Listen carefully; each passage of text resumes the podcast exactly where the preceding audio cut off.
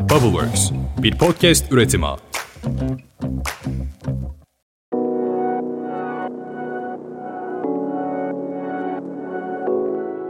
Merhaba, bir podcast üretimi ağı olan Bubbleworks Medya'nın orijinal içeriği Ne Yaptığının Farkında Mısın podcast kanalına hoş geldin. Ben Işıl Ergincan. Bugün sürdürülebilirlik konuşmaya devam edeceğiz. Daha önce sürdürülebilirlik nedir bundan bahsettik. Benim sürdürülebilirlik hikayem ne bundan bahsettik. Alışkanlıklarımızı nasıl değiştiririz bundan bahsettik. Şimdi birazcık çok hızlı tarihçeden bahsetmek istiyorum. Hazırsanız hemen başlayalım.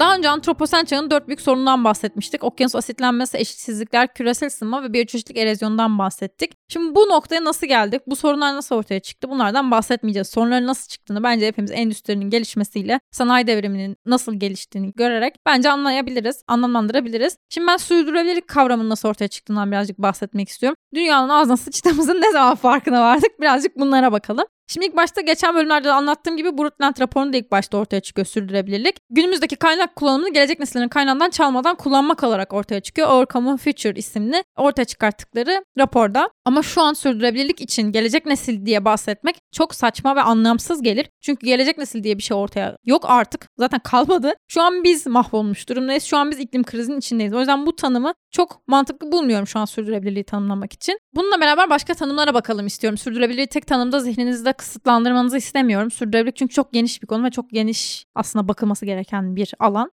Dr. John Ehrenfeld diye bir kişi var. Gelişen isimli bir kitabı var. Flourishing diye bir kitap ortaya koyuyor. Bu kitabında diyor ki insanlık gelişirken aslında ortaya diğer canlı türleri içinde bir alan tanıyabilmesi anlamına geliyor. Ya bu önemli bence çünkü biz gelişirken, büyürken, ekonomik büyüme sürekli bundan bahsederken şirketler çevreyi unutuyoruz. Bunu ortaya koyması için ilginç bir tanım olduğunu düşünüyorum. Onun dışında sürdürülebilirlikten bahsederken farklı farklı modeller var. Mesela bundan bir tanesi Triple Bottom Line modeli. Bu da People, Planet ve Profit olarak geçiyor. Yani sürdürülebilirliğin üç ayağı olarak geçiyor. Bunun dışında bunu şu şekilde de adlandıranlar var. Environment, Equality ve Economy olarak adlandıranlar da var. Bu önemli aslında. Çünkü sürdürülebilirliğin üç ayağını bu şekilde ele aldığımız zaman aynı tabure gibi düşünün. Üç ayağı oluşturduğu zaman bir ayak kısa geldiği zaman yıkılır. Bu üç ayağı birbirinden farklı düşünmek imkansızdır. Yani çevreyi, karı yani ekonomiyi ve gezegeni birbirinden ayrı düşündüğünüz zaman bir şekilde sistem patlıyor. Zaten şu anda da bunu görüyoruz. Sistem patlıyor yani. Bunun dışında şöyle bir diyagram var. Nested Capitals diye bir diyagram var. Nested Dependencies Model isimli geçiyor. Sizden 3 tane farklı daire hayal etmenizi istiyorum. Bu 3 dairenin birbirinin üst bir şekilde birbirlerini kapsadığı ortaya çıkıyor. En küçük daire ekonomi dairesi. Bunun dışında bunu kapsayan daire toplum dairesi. Bunun da üstünde çevre dairesi var. Yani bu üçünün birbirinden bağımsız düşünülemeyeceği, ayrı bir şekilde ele alınamayacağı ortaya konuluyor. Bence en mantıklı, sürdürülebilirliği en çok düşünmemiz gereken model bu olduğunu düşünüyorum şu şekilde yani mesela bizim şu an içinde bulunduğumuz toplumda ekonomik bir kriz var. Evet ekonomik kriz toplumu da şekillendiriyor.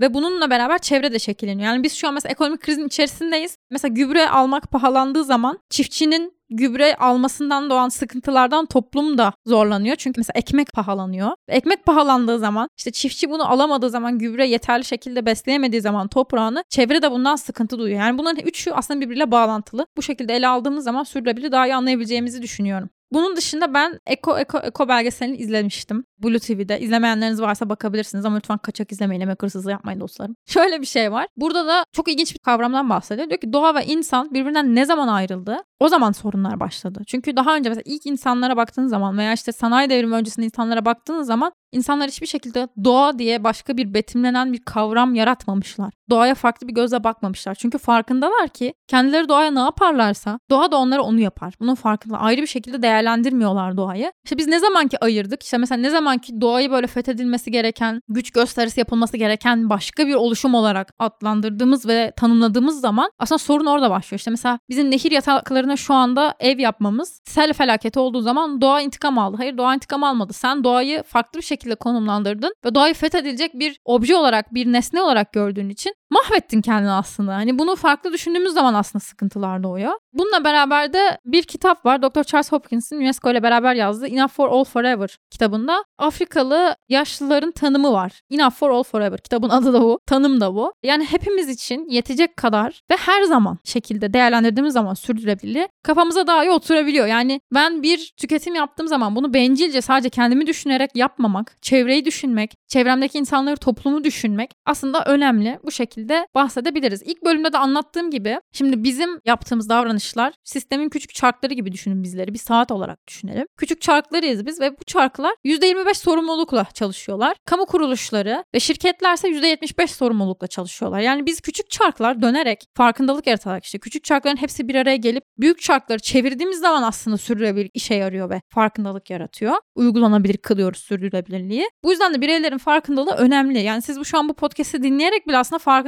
yaratıp küçük çarkın çevrilmesine destek oluyorsunuz. Bunun dışında şimdi kamu kuruluşları karar alıcılar oluyor ve bununla ilgili yasalar koyabiliyorlar. Uygulanabilir kırıyorlar sürdürülebilirliği ve belirli alanlara yatırım için teşvik edebiliyorlar. Geçişi planlıyorlar aslında kamu kuruluşları. Şirketlerse bu yasalara uyarak etik iş uygulamalarına uygun hareket ediyorlar ve aslında sistemi değiştirmeye yardım ediyorlar. Şimdi sürdürülebilirliğin çok kısa tarihçesinden bahsedeceğim. İlerleyen bölümlerde önemli kısımlarını daha detaylı anlatırız. Şu an sadece böyle küçük bir tarihsel süreçten bahsetmek istiyorum. Şimdi biz dünyanın kaynaklarını nasıl kullanacağımızı 50 yıl aşkın bir süredir konuşuyoruz. Yani diyoruz ki biz bu kaynakları nasıl kullanacağız? Ne yapacağız? Ne edeceğiz? Peki bu süreçte neler olmuş? Birazcık gelin hadi bunlara göz atalım. Şimdi öncelikle sürdürülebilirlikle alakalı bahsettiğimiz zaman ilk böyle çevreyle alakalı ortaya çıkan kuruluş 1946'da International Whaling Commission yani Uluslararası Balina Komisyonu olarak ortaya çıkıyor. Ve bunlar diyorlar ki balina stokları için endüstride regülasyon getirmeliyiz. Yani balinalar yok olmak üzere biz bir kanun getirelim ve balinaları koruyalım. İlk aslında çevreyle alakalı olay burada ortaya çıkıyor. Bundan sonra 1956 yılında Londra'da ölümcül bir sis gerçekleşiyor. The Clean Air Act diye bir Churchill hükümeti tarafından kabul edilen bir aslında kanun ortaya çıkıyor. İkinci olan kısım bu ve bu arada çok büyük bir boşluk var. 1972'de ilk defa Birleşmiş Milletler 113 hükümet bir araya gelerek Stockholm konferansını çevreyi ele alıyorlar. Yani çevreyle alakalı önemli bir sorun olarak gören, çevreyi farkında olan, aa çevreyle alakalı biz bir şeyler yaptık. İşte mesela bu fark ettiyseniz 2. Dünya Savaşı sonrası işte atom bombaları atılmış böyle yani dünyanın ağzına sıçılmış bir dönem sonrası. Aa çevreye ne yaptık biz diye farkındalık yaratmak amacıyla hükümetler bir araya geliyor. O yüzden önemli bir konferans. Ondan sonra diyorlar ki çevrede ne gibi sorunlar var? Farkındalık yaratalım. İşte bilim insanlarıyla bir araya gelelim vesaire. 1987'de Montreal protokolü gerçekleşiyor. Bu protokole baktığınız zaman iklim aktivistleri ve bilim insanlarının ozon tabakasını deliyoruz ısrarları sonucunda bu protokol ortaya konuyor. Ve bu yüzden aslında daha önce başardık ve bundan sonra da başaracağız diyoruz biz iklim aktivistleri her zaman. Çünkü daha önce biz ozon tabakasının delinmesini durdurabildik. Farkındalık yaratarak, hükümetlere, kamu kuruluşlarına baskılar yaratarak bunu başarabildik. Bundan sonra da başaracağız. Montreal protokolü ne yapıyor? Ozon tabakasının delinmesine neden olan çeşitli gazlar var. Bu gazların kullanılmasını yasaklıyor. Yani civa gazları bunlar. Bunların kullanılmasını yasaklayarak ozon tabakasını kurtarıyorlar aslında. Bu çok inanılmaz bir adım. İşte çocukluğunuzda mesela görmüşsünüzdür ozon tabakası delindi, ozon tabakası yok oldu vesaire. Bu gazlar yasaklanarak aslında şu an delinmesini engelledik ve şu an erimiyoruz güneş ışınlarından.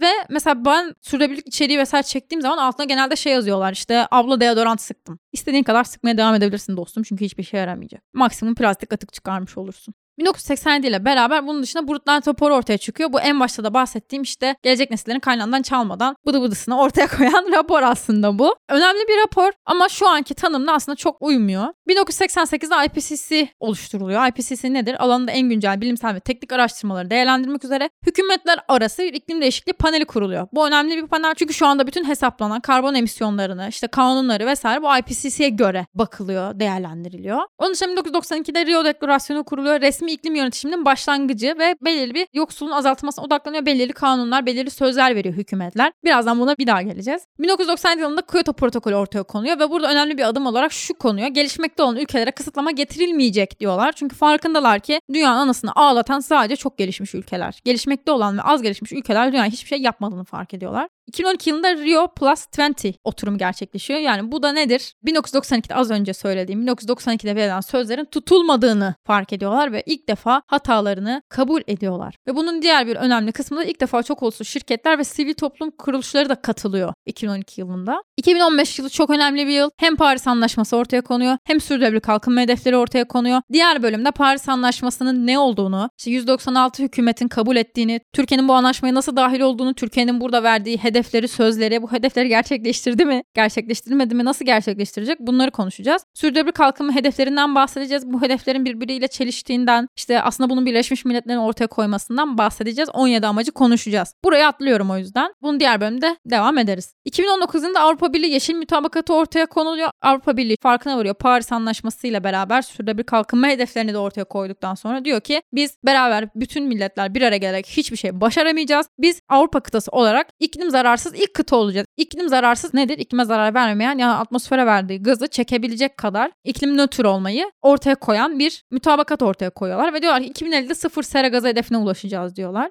2021 yılında da en son COP gerçekleşiyor. COP 26. Onun dışında geçtiğimiz senede COP 27 gerçekleşti. Bunun dışında gerçekleşen önemli COP'lar var. COP nedir? Conference of Parties yani taraflar konferansı olarak geçiyor. Bu çeşitli COP'larla da mesela biyoçeşitlilikle ilgili kararlar alınıyor veya başka kararlar alınıyor. Ama bu kararları almaya da hükümetler kendi jetleriyle geliyorlar hükümetin başındaki kişiler. Bunu zaten internette görmüşsünüz işte COP bilmem ne buluşması oldu. İşte yine jetleriyle gelmişler bu alana falan gibi. Dalga geçiliyor aslında bununla ki çok haklılar. Çünkü karbon emisyonu azaltma hedefi vermeye jetinle gidemezsin diye düşünüyorum.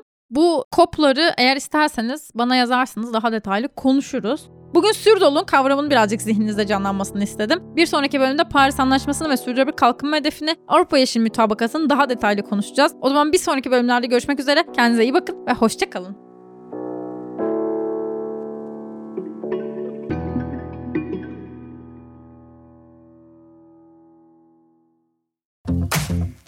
Bubbleworks bir podcast üretimi. Thank you.